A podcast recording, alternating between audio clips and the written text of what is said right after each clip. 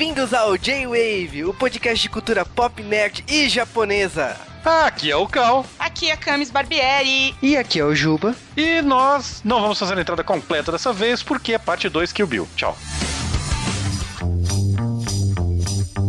E antes de falar de Kill Bill Volume 2, a gente tem que falar de uma empresa muito importante pro Kill Bill e pro próprio Tarantino. A gente tá falando da Miramax, que é uma empresa de uma distribuidora de filmes independentes e estrangeiros, estrangeiro pros americanos, não pra gente. Que... Não, não que tenha muito filme brasileiro lá, né? Mas... Mas a Miramax é uma empresa que, tipo, foi fundada em 79, ela foi comprada pela Disney em 93. É uma empresa que, assim, para quem é nerd, tem um monte de de diretores queridos pela galera que é nerd, como o Kevin Smith e o Tarantino. Mas a gente tem que usar no passado. Por quê? Porque a Disney começou a sabotar a Miramax. Ela começou a ficar meio complicado por causa de filmes como Dogma, como um documentário de 11 de setembro, o documentário filme Kids. É, começou a se produzir algum tipo de material que a Disney se sentiu incomodada não porque antes ela liberava geral, mas porque começou a pegar o mal pra crítica de jornais e tal, começou a pegar mal pra sociedade e a Disney começou a tesourar. Nesse momento, os fundadores da Miramax caíram fora e a Miramax ficou com a Disney. Eles reduziram todo o pessoal até em 2009, vendeu para um grupo de investimentos de Qatar. Hoje é uma empresa que, tipo assim, é americana, ela tem acordos com Netflix e tudo mais, mas uh, ela tá sendo administrada por empresas que são de auditoria e banco. É meio complicado falar como que a Miramax. E a Miramax também não produz nada, basicamente. Ela virou só uma distribuidora de filmes que daqui a pouco se tornarão antigos. Mas praticamente assim, quando os seus fundadores, que é o Bob e o Harvey Einstein, saíram da Miramax, o Tarantino foi junto. Então, isso justifica talvez por que Bastardos Inglórios e por que Django Livre é, são filmes que hum, talvez não façam mesmo universo do, do Tarantino, ou por que, que não tem conexões com as suas obras antigas. Algum motivo tem, mas o que acontece é que, tipo, é, por seus fundadores terem caído fora e o Tarantino também, a gente só pode lamentar que todo o acervo do Tarantino tá nas mãos de investidores. E bom, aí vocês devem estar tá falando, e aquele logo que aparece no Kill Bill Volume 1, aquele SB? A gente tá falando de Shaw Brothers Studio, que é um estúdio de Hong Kong bastante famoso, fundado em 1924, mas o, o que é importante aqui falar que esse estúdio tem acordo com várias escolas de artes marciais, com vários atores e atrizes, e que principalmente, tipo assim, em, entre as escolas que eles têm uma, uma parceria, podemos dizer assim, é a Peking Opera School, que é a mesma escola que formou o Jackie Chan e o Ibao e o Sammo Hung, que praticamente, tipo, formou uma geração de artistas que definiu o cinema de artes marciais. O Kung Fu praticamente, ou a sessão Kickboxer, para quem cresceu assistindo os filmes na Bandeirantes. Também é o teu nick antigo. É, não deixa de ser. Mas o Shaw sempre foi sozinho, não teve brothers. Capítulo 1 2 em 10 de outubro de 2003 e muito tempo depois, em 23 de abril de 2004, estreia o primeiro filme de Kill Bill, Kill Bill Volume 1. É, estamos falando de um filme que estreou muito tempo depois. É impressionante o tempo que demorou Kill Bill. Tanto que eu assisti por DVD na época, tipo, depois que eu fui reassistir no cinema, mas amigos já tinham importado o DVD na época. Kill Bill começa numa história cheia de capítulos que é o que a gente vai tentar contar aqui no J-Wave. é um desafio de organizar o filme para as pessoas, é isso. Ah, não, não tem organização, caos, caos. Caos, é bagunça, né? Tá pensando que Kill Bill é bagunça? É sim! Olha, revoltas com Tarantino, mas falando sério, eu acho que Kill Bill é um ensaio pra Haru e Suzumiya. Gato Mia? Acho que eles, eu acho que eles estão mais ou menos da mesma época, viu? da mesma época. Não é bem um ensaio, não sei que seja um ensaio tarantinesco, sabe? Que é fora da ordem cronológica. A história de Kill Bill, ela começa jogando a gente no meio do filme, nesse primeiro capítulo, basicamente apresenta-nos o personagem sem nome da noiva, na qual eles censuram toda hora que fala o nome dela, né? Eu achava que o nome dela era Vadia, Biscate. Não, o nome dela é Pé! não é? A gente vai descobrir isso depois. Que ela é parente de um personagem da SEGA. Nossa, que nome dela é Sonic? A piada foi horrível, continua. foi, foi, vai embora. Sonic! Oi. Basicamente, nós vemos a Uma Thurman, que nós não vimos desde o último filme do Tarantino, mais ou menos, que deve ter sido nos anos 90, né? A gente não, não via a, Uma- a, a Uma Thurman desde o último filme do Tarantino e a gente ficou sem vê-la até o próximo filme. mais ou menos isso. Vou dizer que pra quem fez Batman, acho melhor deixar ela no limbo, né? Então, eu acho que o único mérito dela mesmo foi o Tarantino ter feito um papel bom pra ela, por causa que, então, Batman, não. Ah, para, vai.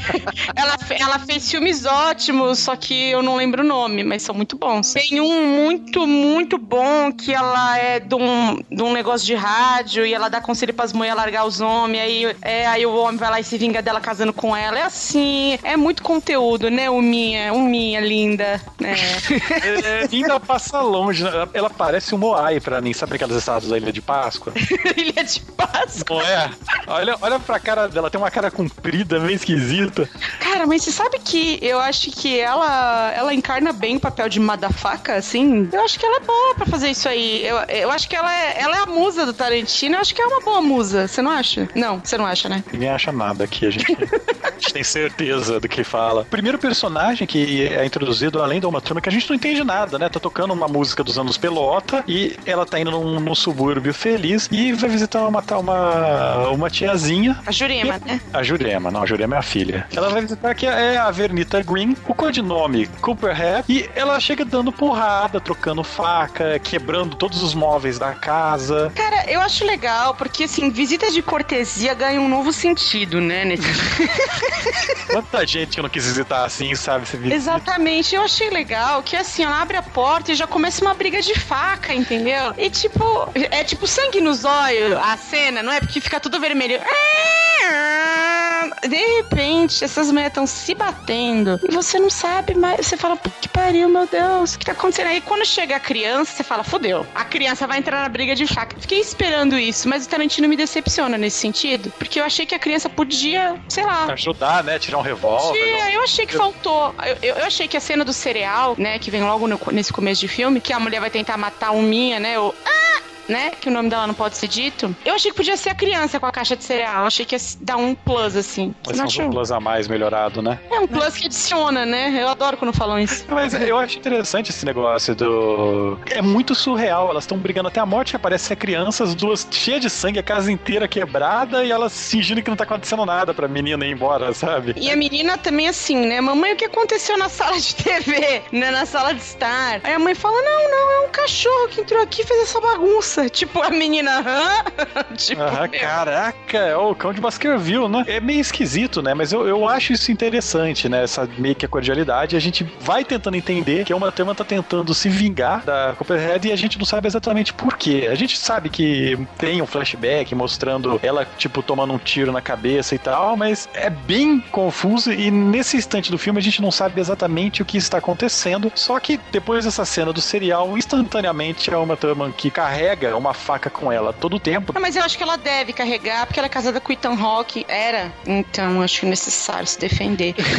é, agora. é, E ela mata a Copperhead, tipo. cara, mas a morte dela é, é muito legal. É. E ela- elas estão querendo não lutar na frente da filha e a filha justamente presencia a mãe morrendo. e eu curto, eu curto essa conversa das duas, né, no meio de tempo. Ai. Não, eu acho legal que a. Que a ah, ela fala assim pra menina: Gata, seguinte, tá com raiva, né? Me procura daqui uns anos a gente acerta essa conta. É sensacional.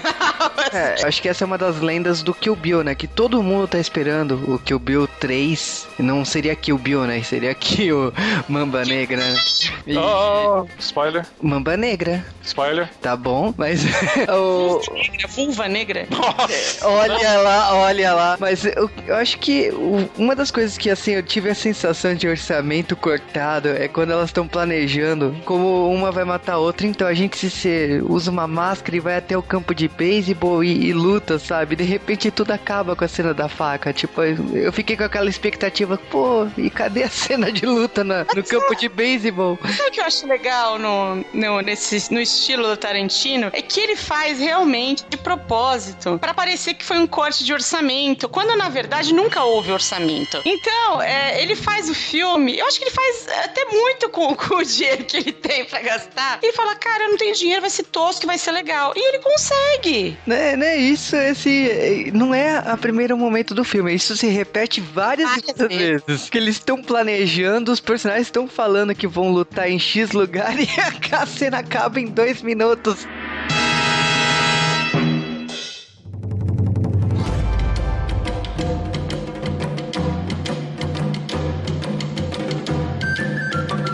E agora vamos falar do que mais teve no primeiro filme, menos teve no segundo filme, que foi Kung Fu. Só que não, porque é Tarantino, então a gente só vai enganar, né? Mas vamos falar das grandes referências a artes marciais e também das pessoas que fazem artes marciais nesse filme, a começar pelo Bruce Lee, que é totalmente, ridiculamente, exageradamente referenciado durante a porcaria desses filmes inteiros. O primeiro filme, inclusive, deveria se chamar Bruce Lee Returns, né? Eu acho que o Bruce Lee, ele é a grande inspiração pro bloco final, né, do Kill Bill, né? Porque, tipo, se você... É impossível passar despercebido por causa da, da roupa da noiva, mas independente, se você, você deixou passar despercebido pela roupa, tem um monte de referências a partir disso. É, grandes referências a Bruce Lee que o pessoal vai falar, um é a porcaria da roupa amarela da noiva, entrando com a moto também e tal. A música que toca também é muito relevante, falaremos dela depois, mas é uma música de Bruce Lee. Nós temos aquela cena com os 88 malucos, é uma referência àquele filme. Eles estão disfarçados de Cato da série Besouro Verde. E aquela luta inteira foi inspirada no, no filme A Fúria do Dragão, ou Fist of Fury, que é um filme bem histórico do Bruce Lee, é, que inclusive ele foi refeito pelo Jet Li. Então toda aquela cena, todo aquele lance das pessoas cercando e cada movimento que ele dá, todo mundo sai se afastando, é tremendamente Bruce Lee. Se a Uma Thurman puxasse os cabelos do peito do Chuck Norris, ficaria assim mais realista ainda, sabe, naquele filme. Mas então se você é fã de Bruce Lee, esse filme é ridiculamente prato cheio para você. Ele é uma tremenda de uma homenagem, só que ele não é o único chinês que foi homenageado nesse filme. O Pai Mei, o personagem, na verdade, ele faz parte de uma talvez lenda chinesa. Eu não quero me colocar em maus lençóis com quem faz Kung Fu aqui, porque segurança, né? É, cara, eu, eu acho que o Pai Mei, ele. Eu acho que ele foi até bem suavizado, né? cara, o Pai Mei, na verdade, ele é um dos cinco mestres anciões da China, que ele traiu os, seu, os outros quatro mestres, ele vendeu eles pro governo chinês para escapar, porque foi quando o governo chinês começou a atacar os templos, já que eles tinham um exército muito forte. É, isso em 1768, então é, aconteceu o regime, a invasão e, e incendiaram os templos e tudo mais, e o Pai Mei ele ficou marcado pelo, por suas técnicas secretas e milenares e... o engraçado é que pra gente técnica secreta é como se fosse uma técnica mortal ou uma técnica extremamente boa, mas na China o fato de ser uma técnica secreta significa simplesmente que ele não tinha alunos, por isso que a técnica dele é secreta. É basicamente isso daí, todo mundo do templo dele foi morto e só ele tinha o conhecimento. Depois ele passou pro, pro aluno dele, o Chan, que acabou divulgando o estilo dele, que é o estilo Bak Mei, que é o nome dele, inclusive, que literalmente significa é, sobrancelhas brancas. Só que esse personagem, o Pai Mei, ou Bak Mei, conforme você gostar mais de chinês e, e adorar a minha pronúncia. É, se tiver um ouvinte aqui que fale chinês, por favor, mande o áudio da pronúncia correta. E a gente jura que talvez não vai ignorar. E esse personagem, ele é um vilão para muitas lendas chinesas. E quando os filmes de artes marciais chinesas começaram a surgir, a porcaria do Pai Mei virou um vilão favorito, porque ele era um personagem detestável, todo mundo já odiava ele na mitologia, então foi isso. É engraçado que tem um mestre que é descendente direto do Pai Mei que ele desmente essa história, fala que tipo é uma mentira e tudo mais, que é um, foi uma lenda que se propagou pelo povo, mas é, tipo seja verdade ou seja mentira, é, é uma lenda urbana que acabou se tornando real. É, então Não é bem urbana, né, cara? Ela é meio lenda de camponês. é lenda rural, né? Ó, legal. Saci, saci, saci style. Mas basicamente é uma lenda que ganhou força, principalmente no cinema chinês. E sejamos bem francos, o Pai Mei é, é um personagem recorrente. Existem muitos filmes desde a década de 70 que citam o Pai Mei, que aparece o Pai Mei. Então o, o Tarantino só fez uma referência e o personagem caiu no gosto pop, porque nós não estamos acostumados com. Eu vou falar uma coisa, não sei se algum ouvinte aqui gosta de literatura antiga chinesa.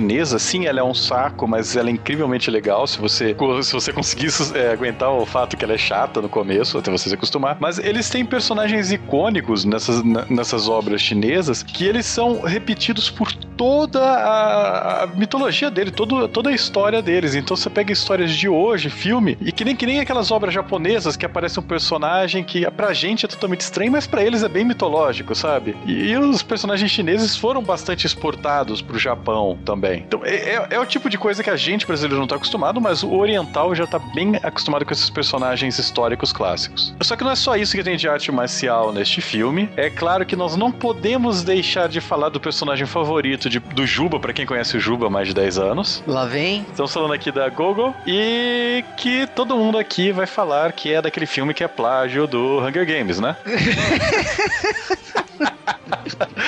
Quero alguém se retorceu nessa. Cara, parabéns a todos os envolvidos, né? A gente tá falando da, Chi- da China. Eu já falo, já falo que isso tudo é um plágio de um filme do Schwarzenegger que é de um livro do Stephen King. Falei. É que como se Battle Royale fosse um marco, né? É como É. se... Não, velho. Não falamos ainda, mas é, até o autor já assumiu que veio do Stephen King. Mas, foco. Né, cara? Bom, a gente tá falando da Shaq Kuriyama que ficou famosa no ocidente pela Gogô e acho que só, né? Porque depois disso, não é nada, mas Isso também. né, o Tarantino realmente gostou muito de Battle Royale e acabou criando o personagem pra ela. E acho que, tipo, não tem muito mais o que falar, por causa que o, o que seria mais divertido são os acidentes das filmagens que aconteceu com ela e o Tarantino. Não, ela brincando com aquela pelota voadora gigante e o Tarantino resolve olhar na câmera como é que está saindo tudo, de repente aquilo vem na câmera e dum, 3D real. 4D, né? É, mas olha, o, ela também fez um, um filme, na verdade, uma continuação, que eu também. É de um filme que eu gostaria muito de falar aqui no Joe que é Azumi. Ela fez parte da segunda parte do, do filme, né? E Azumi, pra mim, é como se fosse o Kill Bill oriental, né? São duas partes bem bacanas e também meio desequilibradas, se você analisar independente, mas funcionam muito bem é, unidas. Mas falando dos 88 malucos aí do Kill Bill, o pessoal vai me matar por isso, mas a gente tá falando de uma equipe formada e e coreografada pelo Ian Pink, que é um coreógrafo bastante famoso em filmes orientais, mas o, o principal aqui a se falar dele é que no ocidente o primeiro trabalho famoso foi com o Matrix em 1999, e- mas se você parar pra pensar, tipo assim, ele fez filmes como O Mestre do Kung Fu, O Mestre Invencível, Era Uma Vez na China, Batalha de Honra, o... ele também cuidou de O Reino Proibido, com o Jet Li e o Jack Chan, Dragões em Dose Dupla, Guerreiros à Prova de Balas, são filmes que, tipo, provavelmente você reconheceu mais da metade, porque vocês já assistiram na TV, mas vocês identificavam como aquele filme chinês que tava passando na TV. Então o Yong Ping ele é bastante famoso nesse caso. Ele depois de Matrix, realmente o mercado de Hollywood abriu os olhos pra ele e ele realmente começou a participar de filmes hollywoodianos, como Kill Bill. Ele, ele cuidou também do Ninja Assassino, que teve envolvimento também da equipe do Matrix, e outros filmes. Ele fez também o Kung Fusão. E depois disso, assim, ele já teve até envolvido em filmes brasileiros, pra vocês terem uma noção. É, e o engraçado é que originalmente ele, ele faria o papel do Pai Mei no filme, mas simplesmente ele não conseguia encontrar o horário pra fazer a coreografia gigante daquele filme e atuar como Pai Mei ao mesmo tempo. É, a solução foi o Gordon Liu, que é chinês, e E ele acabou também sendo o líder dos 88. É, o interessante é que ele é careca, igual um outro personagem desse filme, que o Juba também gosta muito e conseguiu chamar a atenção da gente. Mas eu acho que o, o, o Gordolio, ele, ele engana muito bem. Tirando quando as pessoas desvendam que ah, realmente ele fez dois personagens. Eu acho que, tipo, em ambas as situações, ele funciona muito bem e você não identifica a primeira olhada que é o mesmo ator. Também outra coisa interessante no filme é que nós temos o personagem do Hattori Hanzo e esse personagem, o nome dele, veio de um samurai muito famoso, lá por em torno de 1500, também chamado Hattori Hanzo, que era conhecido como um dos samurais mais ferozes a serviço dos Tokugawa. Ele vinha da região de Iga e é interessante que esse personagem Hattori Hanzo, ele é muito famoso em obras japonesas. Ele aparece bastante, ele aparece no jogo que ninguém gosta da SNK. Ninguém gosta é relativo, mas se você tá falando. É ninguém que importa. Mas o, o Hattori Hanzo, desse caso especificamente, é, é, é, uma coisa bem old school, né? É um personagem que ele realmente fazia numa série dos anos 70 no Japão. E o Tarantino, por acaso, ele assistiu essa série e ele referenciou trazendo o personagem pra sua obra, o Kill Bill. E lógico que falando do careca, que o Cal tanto misou, a gente tá falando do ator do Gaban. Ele ficou bem insignificante nos últimos 10 anos, praticamente nenhuma obra assim popular no Japão. E ele voltou a ter destaque basicamente há dois anos atrás no, no Japão por causa que a Toei misteriosamente quis ressuscitar Gaban inserindo num filme com Gokaiger. Depois disso, o, o Gaban apareceu em mais uns dois, três filmes. Chegaram a fazer um novo pupilo pro Gaban, tem um, um sucessor dele, como também sucessor do Charivan e Scheider. E o ator tá aparecendo em altas produções, né, de, de, dessa área de Tokusatsu da Toei lá. Então, tipo, ele voltou a ativa na área que ele manja. Mas nessa época do Kill Bill, ele tava insignificante total. É interessante também falarmos, já que estamos falando de coisas velhas, insignificantes total. Também o Karadine que faz o personagem do Bill, ele fez um seriado chamado Kung Fu há muito tempo atrás, que foi um seriado que tirou o primeiro trabalho do Bruce Lee, né? Eles escolheram ele porque ele tinha mais cara de chinês aceitável do que o Bruce Lee, sendo que ele não tem nada a ver, né? Mas. É engraçado que, tipo, o, o Bill chegou a ter vários atores cogitados e a escolha, na minha opinião, foi muito melhor do que as outras opções. Ah, Kevin Costner, cara, como não? Warren Be Beatty e Kevin Costner, tipo, por é, mas é, é, é, bem interessante essa escolha de personagem. E o Bill, ele é basicamente o próprio personagem do Kung Fu, que teve aquela série horrível nos anos 90, lembra? É, eu acho que o pior de tudo isso é lembrar que, tipo, infelizmente o Bill está morto também no mundo real e ele não morreu de forma honrosa. E, tipo, isso traumatizou muitos fãs de Kill Bill. É, vamos falar que, sei lá, em respeito ao passado dele, a gente não vai falar muito da morte dele aqui, mas não se esqueçam de respirar.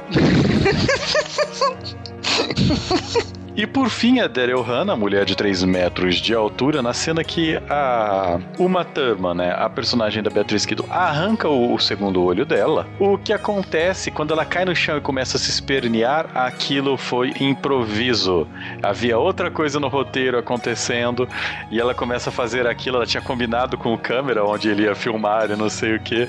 E o Tarantino. Porque o objetivo dela era fazer o Tarantino cair no chão de dar risada. Ela conseguiu, ela conseguiu ainda teve que costurar o braço, a perna, porque se machucou toda.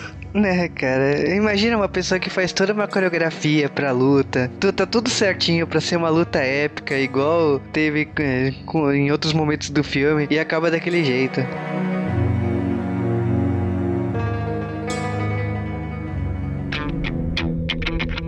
Capítulo 7 O solitário túmulo de Paula Schultz. E nós somos levados para o meio do deserto, que é um lugar excelente para se morar, para se ter um trailer, onde nós somos apresentados de novo ao Bill falando com o seu irmãozinho Chororó. Porra! Cara, não, é, dá uma olhada pra ele, que cara de cantor sertanejo que o bicho tá, né? Só que tá falando... só que tá, só que tá bem nutrido, né? Bem nutrido, não tem, não tem aquela cara de, de fraquinha, né? Mas, basicamente, nós somos apresentados, então, a, ao irmão do Bill. E ele vem avisar, olha, a, o personagem que a gente não tava falando o nome até agora, Beatrix Guido, ela tá viva, que agora não tem mais censura, né? Tamo de boa. Ah, não precisa mais falar É, pode falar o nome dela? Não, tá de boa, tá de boa. E ela tá viva, ela já matou metade dos assassinos e ela vai matar a outra metade. Então fica de boa. Ah, falando isso, você tem aquela espada tua? Não, não, vendi por 10 real. é engraçado que quando eles explicam a cena da Beatriz Kido, é aquela cena típica de anime, cara. Só que com a atriz da uma turma levantando da cadeira da escola assim, então, Beatriz Kido. É muito tosco. Presente. É justo, né? Nós então somos apresentados a essa vida do Bud, que é uma vida de bosta. O cara. Literalmente. É... ele é? Ele é um, ele é um de chácara de uma, de uma boate de é, e ele limpa a merda entupida na, na, na, privada, então. É justo. É. Alguém tem que fazer, sabe? Só que eu nunca pensei que seriam dos quatro assassinos, sabe? E os caras eram milionários, sabe? Eles ganham milhões de dólares por cada coisa e o cara desistiu daquela vida e resolveu não fazer nada de útil, sabe? O cara, não, não, tô de boa, vou ficar aqui no meio do deserto, lugar seguro e tal. E ele volta para casa depois de tomar esse esporro do chefe, ele meio que suspeitando, será, de alguma coisa, mas parece que não. Ele entra na casa e, obviamente, a noiva está lá esperando por ele debaixo do trailer. E nós pegamos o primeiro personagem inteligente dessa eh, série de filmes que, quando ela entra na casa dele para atacá-lo com uma espada, ele dá um tiro nela. Tira de sal grosso. É, ele não queria matá-la, né? Ele vai lá, ele dopa ela e, tipo, ó, tá dopada, já era, você perdeu o Playboy e agora você escolhe. Eu posso botar fogo em você ou eu posso te enterrar viva. Obviamente ele fez a escolha errada, né? E ele enterra ela viva. Então, tipo, ele é até agora o primeiro personagem que ganhou dela. Cara, é engraçado que, tipo assim, eu até zoei nos bastidores, assim, a minha revolta. Por causa que essa cena, pra mim, é uma cena, uma das cenas mais bacanas do segundo filme do Kill Bill. Dela sendo enterrada, toda aquela aflição do caixão, dela sendo presa e, do, e das marteladas e tudo mais. Essa cena, tipo assim, em partes, ela acabou inspirando uma certa novela do Brasil chamada Avenida Brasil. Oi, oi, oi. né, da, da Nina e tal. E tipo, todo mundo assim, nossa, que sensacional, a vilã enterrou a protagonista, não sei o que. É daqui que daqui já é uma cópia, porque essa cena já é cópia, isso aqui, já, isso aqui é... já é muita cópia, cara. Cópia então, da tipo, cópia da cópia, né? Exatamente. Acho que até a noite dos mortos-vivos já tem a gente sendo enterrada viva, cara. Caraca, é, com é. certeza. Então é. Não, essas pessoas que estão falando que é original, então. Aqui já é uma cópia. Basicamente é isso, ele acaba dando essa escolha para ela, é enterra viva, depois de vencê-la. E nesse momento é um momento que eu já queria levantar do cinema e falar, porra, velho, terminou rápido esse filme, né? Não conseguiu matar o Bill, acabou. Mas não. Continua, gente... né? Continua.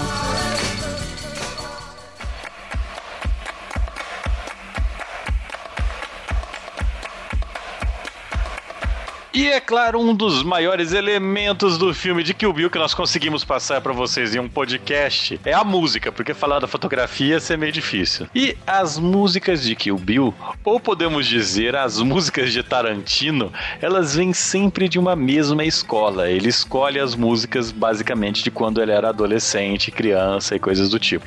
E é bastante interessante a escolha, né? Ele escolhe, por exemplo, é, músicas dos anos 60, anos anos 50 para fazer as cenas mais tristes ou, ou, tentar marcar. E são músicas que normalmente não são de ação, ele às vezes coloca em cena de ação.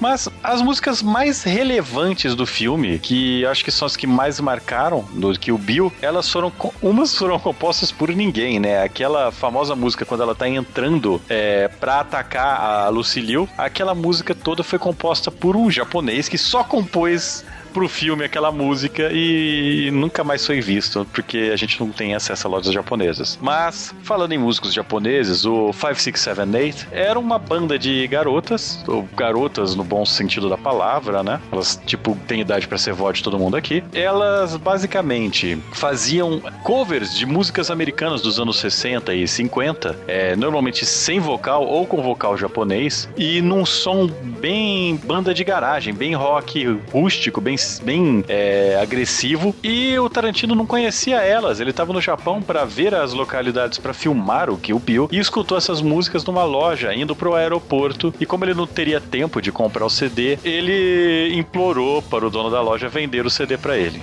E foi assim que ele contratou a banda, que é basicamente a banda que aparece naquela cena de luta do, do Kill Bill tocando. Uma música também muito relevante que toca, relacionada com Bruce Lee, é o tema do Besouro Verde, que é uma versão nova do tema. Essa versão é diferente do tema original e é diferente daquele filme que não existiu do Besouro Verde. E de novo só toca nessa cena do primeiro filme. E a maior parte das músicas aqui foram feitas pelo RZA, que é o líder do Wu-Tang Clan, que também é presença garantida nesses filmes aqui. Há também uma música de Robert Rodrigues, que dirigiu Sin City e por toda a ajuda que ele deu ao Tarantino nesse filme, ele cobrou apenas um dólar. O acordo foi que o Tarantino ia ajudar ele com Sin City, cobrando também apenas um dólar.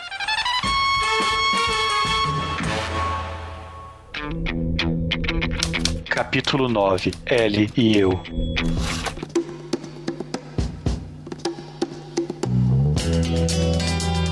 E aí nós chegamos a um ponto que há apenas dois assassinos dos que mataram ela vivos. A Ellie, que é a moça com tapa-olho. Moça é um jeito bonito que a gente faz para se referir a Daryl Hannah. Nós também temos ainda o Bud, que tá vivo, porque depois de toda essa sacanagem, ele falou: Olha, eu vou vender o corpo dela, o corpo da Uma Thurman, e a espada do Hattori Hanzo dela que eu peguei por um milhão para você. Toma aqui, vem pegar, é teu. E eles começam. A, nesse momento a gente percebe que virou um filme de Tarantino, porque começa. A gente a... virou um filme filme do Tarantino. Não, virou, virou a segunda parte. Tava combate, agora vamos começar com a parte dos monólogos. E aí nós temos o Bud meia hora fazendo um monólogo sobre por que, que ele se aposentou, como é a vida, não sei o quê. Cara, é tipo, essa cena é engraçada que praticamente assim, nem precisou, né, entrar pra leilão, né, a espada, né, por causa que já tinha interessado que era ele, né. Quando ela chega assim com a grana toda e eles começam a conversar, tipo, você percebe claramente claramente que ela só tá querendo a espada assim, meio que é, a vingança que ela tem, né, pela Beatriz Kido. E, de, tipo, em partes também é a questão de inveja, né, por causa que ela queria matar a Beatriz Kido também. É, tanto que ela coloca dentro da mala de dinheiro uma cobra, né, uma mamba negra, que por acaso é o codinome da, da Beatriz Kido, da noiva, uhum. que ela pula direto na cara do, do Bud na hora que ele abre a porcaria da mala e ela fala, olha, uma mordida dessa na cara você vai morrer em 20 minutos. E aí vem outro momento Tarantino, ela vai lá, puxa um caderninho de notas e começa a ler o Wikipedia de Black Mamba pra ele, sabe? E ele lá, ele lá, tipo, se contorcendo até morrer e ela rindo e analisando lá até ele morrer. Quando ele ela mor... lendo, cara, ela lê, olha, isso aí, esse veneno tem tal coisa e tal. Presta atenção, isso aqui é relativo a você. Vai falar, cara, mas mal ela tem tempo de matar ele, ela vai sair da casa e aí você vê versão mais feia de dois pés no peito, pé na. Cara, tipo assim, ela liga pro Bill pra falar então, o seu irmão morreu, eu encontrei ele já morto com uma cobra mamba negra dentro lá do trailer. E tipo, quando ela abre a porta, já vê os dois pés no peito dela. E tipo, é uma cena muito fake, porque tipo, os pés não tem como ser naquela velocidade e tal. Não dá, não dá, não, não dá. dá. E aqueles pés feios voando, velho, assustar. e é engraçado essa cena porque as duas estão lutando dentro de um trailer. A Daryl Hannah tá tentando desesperadamente é, desembanhar a espada, mas não tem espaço, porque é um lugar extremamente apertado, né? E ela é grande pra caraca. é, Tanto aquele braço que só de envergadura dá, dá 50 metros pra cada lado. Fica difícil mesmo. E é interessante as duas tentando lutar lá, se batendo, se quebrando. E você nota que as duas são bem equilibradas, elas têm um nível parecido de habilidade. Tem meio que uma conversa, né? Que as duas foram treinadas pelo Pai Mei, mas o Pai Mei arrancou um dos olhos da, da ah, Ellie. Da Ellie, é. Porque ela chamou ele de velho miserável, falou que era um bobão e tal. E aí ela conta que ela matou o Pai Mei, ela deu umas cabeças de peixe envenenada para ele, sei. E no meio da luta parecia que a Daryl ia ganhar. Elas estão meio que empatadas com as espadas e tal. A uma turma vai lá, enfia o dedo e arranca o outro olho dela e ela cai. Essa cena é muito boa, cara. Sabe por quê? Porque a Daryl Hannah, ela se debate, ela, ela se joga de um lado pro outro de uma forma tão escrota que você começa a rir loucamente. Aí a, o teu riso tem o ápice quando uma joga o olho no chão. É pisa! E aí aquele pé nojento fica cheio de olho melequento no meio. E, e essa cena, essa cena é uma referência direta ao último filme que eu lembrava que ela tinha feito, que é justamente Blade Runner, onde ela faz exatamente a mesma coisa. Ou seja, a Daryl Hannah com aquele tamanhão todo sabe espernear no chão. Mas, tipo, ela deixa ela lá junto com a cobra de cega no meio do deserto e vai-se embora. É, cara, é muito nojenta a cena do olho e, tipo, acho que eu presumo que ela tenha morrido lá dentro. Ah, se não morreu, ela mesma não sabe que ela tá cega. Como é que ela vai ver? Hum, é. Ela não sabe. Como é que ela sai de lá no meio do deserto? pois é. Não, e tem a cobra, né, que tá dentro do negócio lá também. Então, quer dizer, a qualquer momento ela pode ser picada pela cobra também, né? É, se ferrou. Se fudeu.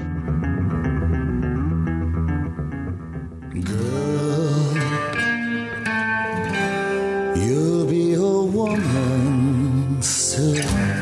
bom, agora temos que falar de Kill Bill como um todo. Agora que você já conhece a obra, tanto parte 1 como parte 2, mas o principal é que, tipo, primeiramente, o Bill foi projetado para ser um filme único. Só que durante as filmagens e durante todo o processo, Tarantino percebeu que não daria para fazer o filme ser um só. E ele conversou com os produtores e falou assim: beleza, sairá então Kill Bill Volume 1 e Kill Bill Volume 2, com uma diferença de seis meses. É, acontece que o Tarantino ele tem um hábito detestável de quando ele está filmando o filme continuar tendo ideias, brainstorms e escrevendo cenas conforme vai filmando. Ou seja, quando ele terminou de filmar, ele tinha uma quantidade tão grande de material para editar que realmente não tinha o que fazer. Apesar disso, eles lançaram para a primeira versão que saiu nos festivais uma versão de mais de 4 horas do Kill Bill. Uma versão remasterizada dela pode ser comprada, infelizmente não no Brasil, apenas nos Estados Unidos, que contém a versão original com várias cenas deletadas, cortadas e tudo reeditado para ficar um único filme, sem partes ou sem intervalo no meio. Parabéns, fãs de Senhor dos Anéis. Exatamente. Vale aqui lembrar que um pouco antes, o, como a gente já comentou na parte 1, o Quentin Tarantino ele tinha feito o roteiro como um presente para uma turma. A ideia surgiu durante o Pulp Fiction, em 1997, e no 30 aniversário da atriz, o Tarantino trouxe o roteiro, dando o papel de a noiva pra atriz. E que, tipo, ele só começaria as filmagens depois da gestação dela. É que ela estava prenha na época. Mas é, é bastante interessante que isso daí surgiu de uma conversa dos dois durante Pulp Fiction de sacanagem mesmo, né? Já vamos pensar como seria uma cena mais bizarra possível. E ela sugeriu uma cena que é a abertura do filme, mais ou menos. É uma noiva é, tomando um tiro. É, até porque se você parar pra pensar, como pode existir um esquadrão de assassinos chamado Divas, né? Porque Deadly Viper Assassination Squad é Divas. é, e é engraçado que apenas dois dos membros são víboras de verdade, o resto é serpente. Uma das coisas que, tipo assim, o Tarantino ele optou que muitas das técnicas utilizadas nesse filme fossem antigas, dignas de filmes chineses. E uma delas foi, por exemplo, trazer 450 galões de sangue e usar bexigas e camisinhas também para gerar aquele impacto de, de estouro de, de sangue em diversas cenas. Outra coisa que acontece, por exemplo, quando a censura americana exigiu que estava tendo derramamento de sangue demais e que o Tarantino teve a brilhante ideia de então vamos homenagear como se fazia antigamente nos Estados Unidos. Todo filme de Kung Fu, quando ficava pesado, ficava em preto e branco.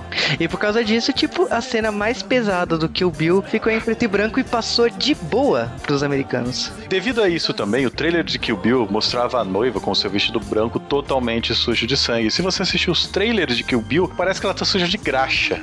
É porque também, por causa desse filme, foi proibido qualquer menção de fluidos corporais em trailers. O falando de carros, então, o Pussy Wagon, né, o carro que a Matama dirige, na verdade foi comprado pelo Tarantino que dirigia ele para fazer as promoções. Ele foi inclusive na estreia de Kill Bill nesse carro.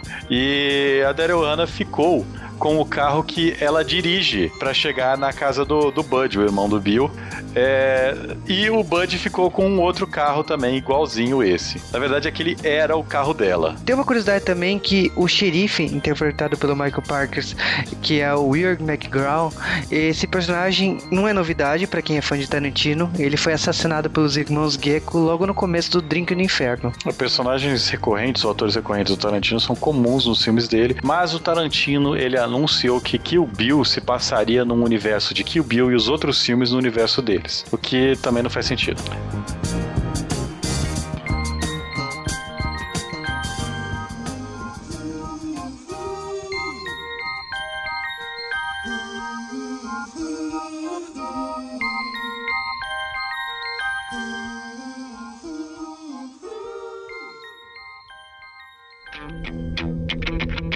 Capítulo 10 Cara a cara.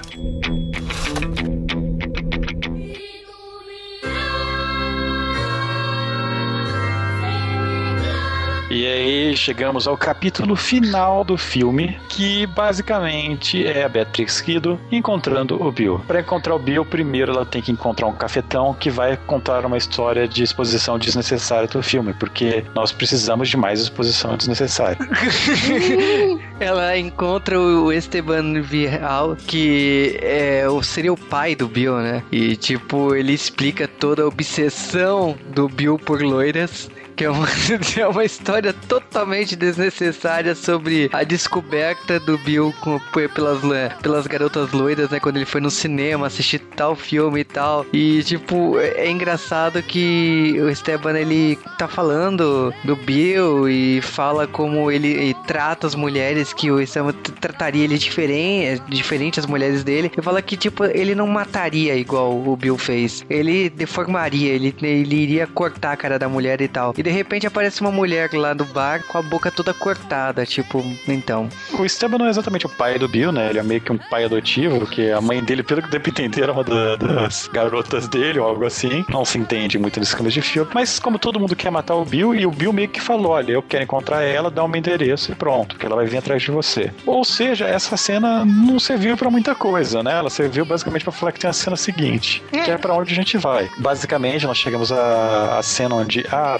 Beatrix ela encontra um hotel na puta que pariu, onde ele está vivendo, né? Por quê? Por que não? Chega lá usando com uma katana, com armas, ninguém liga, por quê? Por que não? Pronta pra matá-lo. Quando ela aponta a arma, escutando que ele tá lá, ela é desarmada automaticamente porque ela vê uma menininha brincando com o Bill, que por acaso é, para e manda, ó, parada, mamãe, eu vou te matar, não sei o quê. Ou seja, a filha dela de 4 anos agora, e pronto, quebrou a arma. Cara, é engraçado que a, é, essa cena assim da arma e dela ter que fingir, aliás, ela finge muito mal que morreu, te quebra a cara, por causa que você não tava esperando que a menina estivesse viva a ponto de, tipo assim, dar aquela quebrada de clímax do filme, né? Não, você sabia que a menina tava viva desde o final do primeiro filme. Não, sim, mas não que seria usada dessa maneira. Ah, eu achei que ia ser usado assim, sim. Eu, eu acho que, que o Bill, assim, de verdade, o volume 1 e o 2, num todo, é bem previsível o que vai acontecer em relação à menina, em relação a, a esse assunto, assim. Eu, sei lá. Eu achei que ia ter esse- essa cena no final. É, e eu acho que ela. Eu acho engraçado que ela se acostuma, ela brinca com, com a filha dela e tal. E ela tem que entrar no clima com o Bill. Fica aquela situação chata porque ela quer se vingar do Bill e ao mesmo tempo ela tem que fazer papel de mãe e o Bill de pai. Então fica É estranho. estranho porque a menina fala com ela como se, tipo, mamãe, você voltou. É como se tiver. Deu a sensação que a filha visitou ela o tempo todo no hospital, né? Aham. Pra ter essa sensação de chamar de mãe e tudo Exatamente. mais. Tem essa sensação, é é estranho isso daí. Ele meio que fala que contou pra filha que a mãe tava dormindo, tá dormindo desde o dia que ela nasceu e tava sonhando. E a, a própria Materna fala que tava sonhando com a própria filha. Então tem todo esse momento, é uma demasiadamente tentando fazer a gente se importar com o personagem que surgiu agora. E aí começa de novo aquela porcaria que não teve no primeiro filme, que esse filme basicamente é só isso, que é a porcaria do monólogo do, do Kung Fu, né, do, do David Carradine, contando pra ela tudo que aconteceu, depois, claro, de dar um tiro de, soro da verdade nela, pra, porque um não confia no outro. É engraçado que ele dá o tiro com o soro. Ele logo pergunta assim: então, tem um efeito colateral que dá uma adrenalina. Você tá sentindo? Você tá sentindo? Ela não. Droga. Aí, e ele dá toda uma explicação e, e de repente, assim, em vez de ele focar na história, não, ele vai viajar lá pro universo dos quadrinhos. Ele vai falar sobre Superman. É, e, tipo, isso é comum. Todo filme do, do Tarantino, porque se você pensar, esses dois filmes, na verdade, eles são filmes só, em Cannes, foi exibido como um único filme. Dá pra pensar que esse pessoal na França tem um tempo desgraçado, né? Pra gente vira um filme do Tarantino, porque se você juntar a primeira parte que tem a pancadaria, a segunda que tem esses monólogos sem fim que o Tarantino tem, essas conversas de bar, essas é, filosofia de pinga, é basicamente isso que o Bill faz. E, e, na verdade, esse filme eu acho que ele é exageradamente muito desses monólogos. Toda cena tem alguém fazendo monólogo. O irmão do Bill, o, o tiozinho do, do, do puteiro, o Bill. É, e a verdade é que se tivesse dividido um pouco o lance do monólogo que ajuda a, a construir essa história, se tivesse sido colocado um pouquinho mais no primeiro, um pouquinho, sabe, balanceado, Sim, obviamente, se você vai assistir o primeiro, você é meio que obrigado a ver o segundo em seguida, porque você quer saber como termina, certo? Então, se tivessem balanceado, mesmo que tivesse lançado, sabe, separado um num ano, outro no outro, como foi o caso, pô, sei lá, eu, eu acho que faltou pensar assim a longo prazo. O Bill ele pergunta por que, que a Thurman fugiu dele, né? Por que, que ela é, fingiu que morreu e desapareceu, não sei o quê. E ela conta que ela foi mandada por ele para matar uma tia no Japão. Quando ela chegou lá, ela, tipo, tava passando mal no, no avião, fez um teste de gravidez que o Bill tava grávida. Chega a ser engraçada a cena dela e a outra assassina lutando, que a outra assassina desiste de matar ela porque ela acabou de descobrir que tá grávida, né? E. É, mas é basicamente isso, e ela fala que ela desistiu de ficar com ele porque ela não queria que a filha deles fosse criada nesse mundo de assassinos dele. Que, ela, Que, ou tipo, seja, um mega baita clichê idiota. E que, que meio que não aconteceu. Se bem que aquela menina escuta barulho de tiro nessa cena, espadada e tal, não faz nada. Uma coisa que eu quero saber se a Beatriz Cida ela teve um trabalho gigantesco pra achar essa espada do Hattori Hanzo, justamente pra enfrentar o Bill. Por que que, que tipo, não tem, não tem a luta de espada, não tem nada. Eles basicamente trocam alguns golpes e, e param pra conversar, né? É, cara, é o que eu falei, sabe? Dá a sensação de baixo orçamento, porque, mais uma vez, eles têm um puta cena de diálogo pra ficar falando. E- Ele fala de tudo, né? Da, da relação, Super da, de super-homem, do, do Homem-Aranha, e tipo, fala de identidades e tal, mas o que a gente tava esperando, não. E de repente vai pra cena assim, então, tipo, o- como que a gente faz? E aí termina da maneira mais, sei lá, anticlimática, que o, o, o Pai Mei, que é o mestre dela, ele tinha um golpe especial, que era a palma da, da morte, né, os cinco toques, que ele dava cinco toques em pontos vitais e o teu coração explodia depois de cinco passos. Parece justo. E ela faz isso no Bill, uma hora que eles estão corpo a corpo, você não sabe o que vai acontecer, né? E, e ela meio que fala que o pai Mei ensinou isso pra ela, mas ela nunca contou pro Bill porque era a arma secreta dela, né? Era um segredo dela, nunca soube porque não contou. E aí o Bill vai lá, ele conta todas as coisas, tem um momento mais sentimental, porque vai morrer mesmo, né? Conversa com ela e fala, ó, agora eu tô indo embora. E dá cinco passos e cai duro. Que é coisa mais anticlimax do que isso, tipo, você tá esperando a luta entre ela e o Bill. E nunca tem que- acontece, né? Exatamente, tem que ser a luta, porque pelo que ela enfrentou, ela tem que ter a luta com ele. Gente, eu tô olhando agora, o Bill tá descalço, ele tem uns pés deformados também. Coitada dessa menina, vai nascer um pato, né? Coitada. Eu acho que essa é a grande lição, né? Pé feio da mãe, pé feio do pai. Filha nasce com pé de pato. É isso que você tira do filme todo. Claro que aí no final ela acaba fugindo com a filha. Eu não sei o que, que ela explicou pra filha. Não, ó, o papai tá dormindo pra sempre agora. Ah, agora é a vez do papai tirar uma soneca, né? Ela tá cansada. E leva a filha embora daquele hotel luxuoso, onde ela tinha tudo, e vai levar ela pra um, pra um apartamento, uma casinha no meio do puta que pariu, suburbana, desgraçada. Então, tipo, Ah, esperando acho a que filha isso- da cabeça de cobre vir matá-la, né? que até, tipo, ela tinha televisão de plasma, agora ela tá com, com CRTzão. Menina vai pegar câncer, viu? No fim, ela chorando no banheiro, tipo, porque, porque sim. E acaba o filme, ainda tem, tipo, várias outras cenas, mas whatever, né? É, cara, eu acho que o que vale no final é a música mexicana que tá tocando nos créditos.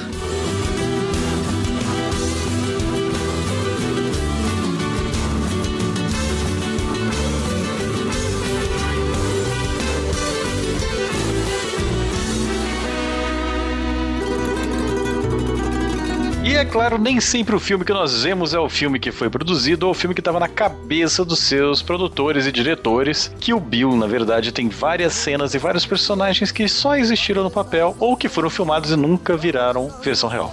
Começando pela irmã da Gogo, que é a Yuki. E ela tinha um capítulo só pra ela, né? A Vingança de Yuki. Que seria o primeiro capítulo do Kill Bill Volume 2. Que seria a irmã da Gogo se vingando da morte da, da personagem no primeiro filme. Ela iria atrás da noiva e teria uma perseguição com um caminhão de sorvete. E essa luta acabaria com a destruição do carro da noiva, né? O Pussy Wagon. Quem interpretaria essa personagem Yuki seria a Koshi Basaki, que por acaso co-estrelou em Beito Royale com a, a Shiraki Kuyama, que é a Gogo.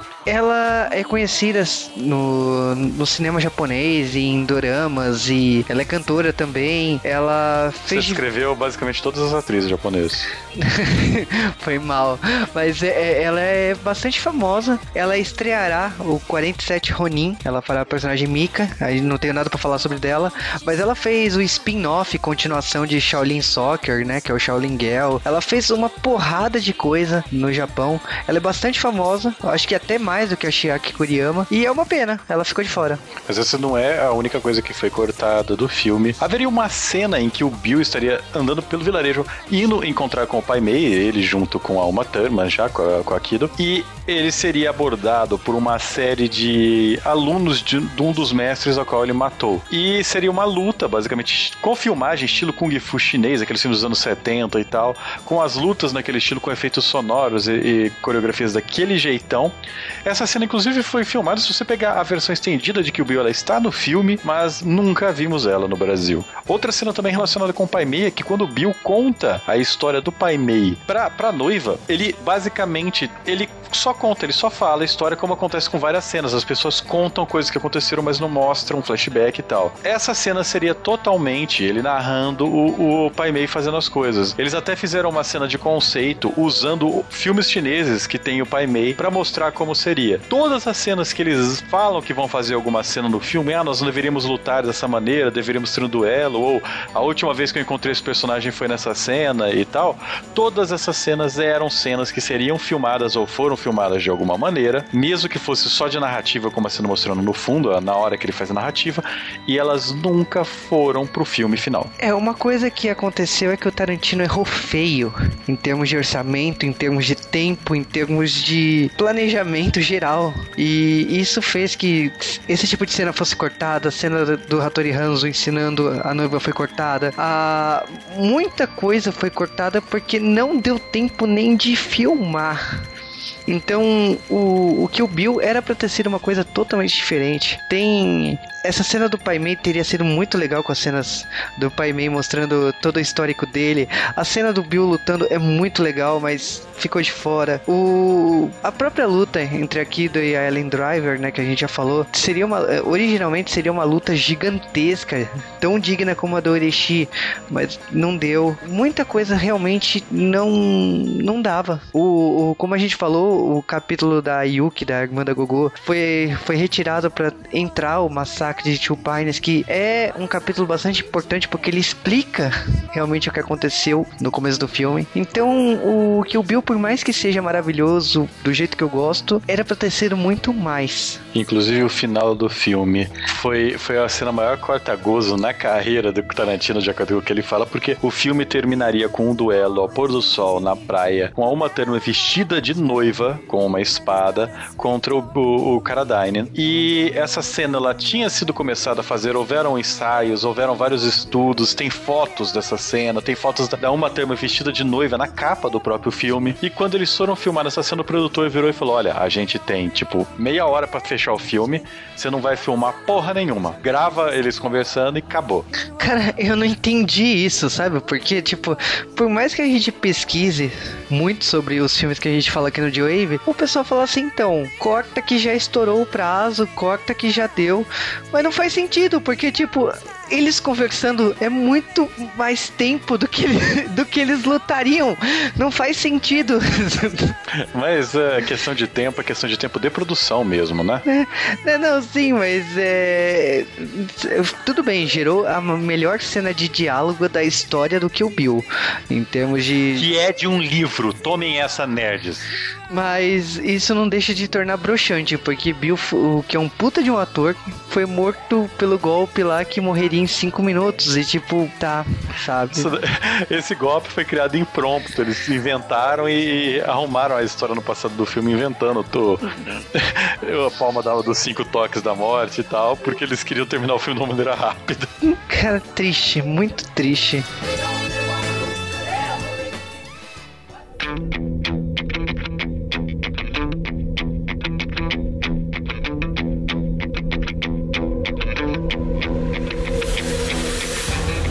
Kill Bill, eu considero os dois filmes como um único filme mesmo, que seja volume 1 e volume 2. Não dá para assistir separado, porque cada um deles tem é, metade do, do Quentin Tarantino. Nunca foi um filme que eu gostei muito, porque diferente de, de muita gente que assistiu isso depois, eu meio que conhecia a maior parte das referências antes do filme. Eu assistia muito filme do Bruce Lee, eu assistia muito filme de faroeste, eu assistia muito filme de arte marcial chinesa, assistia muito filme japonês do Kurosawa. Então, uma grande dessa parte aí já era, já fazia parte do, do, do meu background. E justamente o estilo de música que toca no Kill Bill é o estilo de música que eu mais ouço. Então, quando eu vi isso, foi meio que um remix do monte de coisa que eu conhecia. E então, como eu já conhecia toda essa parte que encantou todo mundo, eu fui direto para outra parte, né? Que, que era o que eu não conhecia, que era história, que infelizmente é bem esparsa. Mesmo assim, como obra, é, eu acho que é uma obra do Tarantino que mostra bem o que ele faz se você assistir as duas juntas, que basicamente é o currículo vitae dele, né? Eu acho. Eu, eu, eu acho que você tem que assistir. Se você não assistiu esse filme, você tem que assistir para conhecer, porque a fotografia desse filme é muito bonita, a trilha sonora, o jeito que é colocado é muito legal, a construção das cenas é interessante, mas fora isso, ele é um videoclipe. Ele é muito parecido, sei lá, com a AMV, algo do tipo, é um monte de cena, um monte de coisa legal recortada, numa história bem fraquinha ligando. Mas eu acho que, no geral, é, é a maneira mais fácil da, da, tipo, do povão se sentir cult, né, com Tarantino.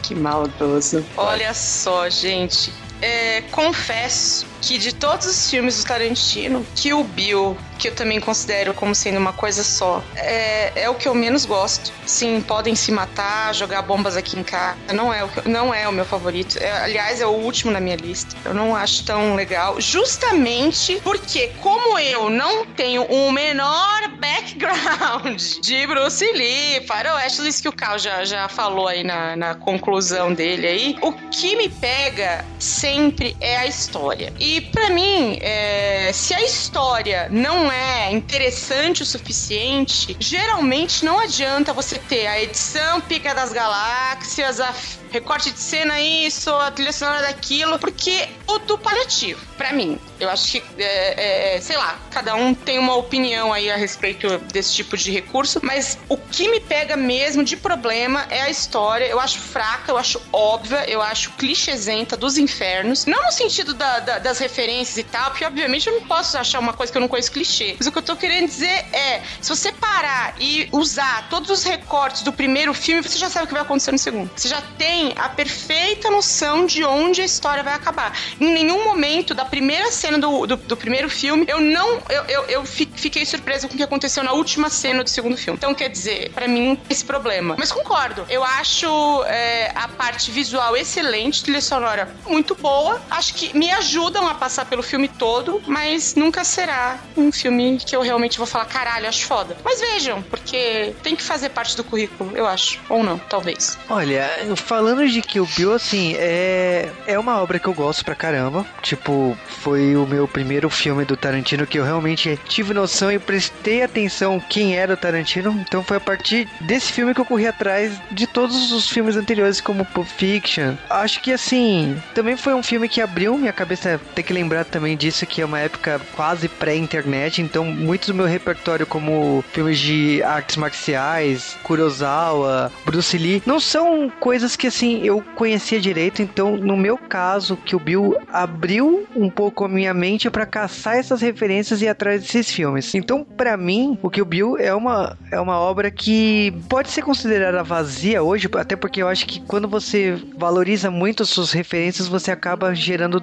o detrimento do roteiro, né? Não tem como você ter um, um filme equilibrado em termos de roteiro em homenagem. Não, não dá. E o que o Bill exagera muito nas homenagens, o que acaba gerando um roteiro fraco em muitas, em muitas partes. Mas como um todo, as do, os dois filmes eu, eu, eu gosto. É assim, se você não conhece Tarantino, se pelo menos você sempre ouviu falar e nunca correu atrás, eu acho que o Kill Bill é um excelente filme para você começar. Todos os filmes anteriores disso são pequenas produções do Tarantino, então você vai achar os filmes bem experimentais e tal. E como depois disso são grandes produções, como Baixados Inglórios, então eu acho que de repente assim um filme que seja referência, se você por acaso não ouviu falar em o Bill não ouviu falar tanto em Tarantino, o o Bill seja a obra inicial para você correr atrás morais. A Camis não gostou da minha opinião. Não, é porque eu acho que o filme que pra começar é Pulp Fiction, mas enfim. Pulp Fiction bem melhor pra começar, hein? Mas se vocês quiserem questionar isso, é de Eu não boa. questiono nada, sua opinião é sua, a minha opinião.